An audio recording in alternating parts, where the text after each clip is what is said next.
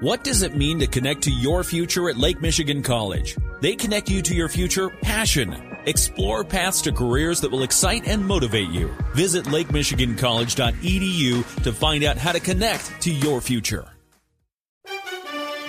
We knew that for Michigan to be a part of the NCAA tournament field when it's announced next Sunday, the Wolverines faced a tough road to get there, with games at Illinois and at Indiana yesterday to close out the season.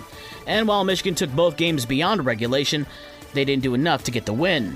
Yesterday, Hunter Dickinson had a shot, but missed in the final few seconds of regulation, and then the Hoosiers went on for a 75 73 overtime victory over the Wolverines to close out the regular season. Trayce Jackson Davis had 27 to lead the Hoosiers, while Dickinson had 24. Michigan finishes as the 8th seed in the Big Ten tournament, which begins on Wednesday in Chicago.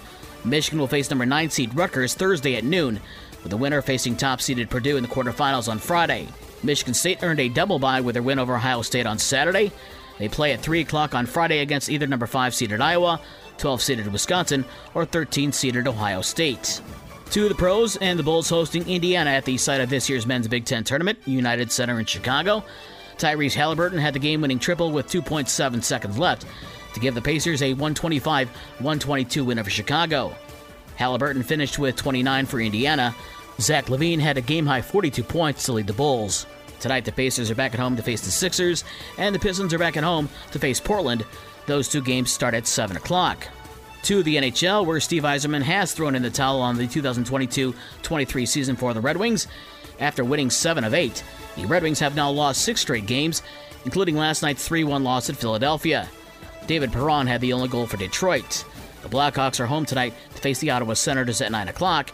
On Wednesday, the Red Wings host the Blackhawks at Little Caesars Arena. Baseball spring training on Sunday, the Tigers fell to Minnesota 6 2. The Dodgers beat the White Sox 8 4, and it was the Cubs over Colorado 6 5. Today it's the Tigers in Boston, and the Cubs face Seattle. The White Sox have the day off. In college hockey yesterday, Michigan State beat Notre Dame 4 2 to win the Big Ten playoff series, two games to one. Michigan swept Wisconsin in two games. Michigan State will face top seeded Minnesota on Saturday at 9 o'clock in a single elimination game. Michigan will host Ohio State Saturday at 6:30. High school basketball tonight. The boys district tournament begins. In Division 1, St. Joe will be at Portage Northern. Lakeshore will host Portage Central, and Mattawan is at Loy Norrix. In Division 2 at Niles, it's Buchanan and Dowagiac at 5:30, followed by Edwardsburg and Niles. In Division 2 at Paw Paw, it's Three Rivers at Paw Paw. Division 3 at Watervliet, Coloma takes on Cassopolis. In Division 3 at Hartford, it's Bloomingdale and Bangor at 5:30, followed by Hartford and Gobles at 7. And in Division 4 at Our Lady of the Lake, Countryside takes on New Buffalo in the first game at 5:30. Then Michigan Lutheran takes on Our Lady of the Lake at 7 o'clock. And for the rest of the scores from last night and the schedules for today's games, visit the podcast page on this station's website. With your morning sports for Monday, March 6th, I'm Dave Wolf.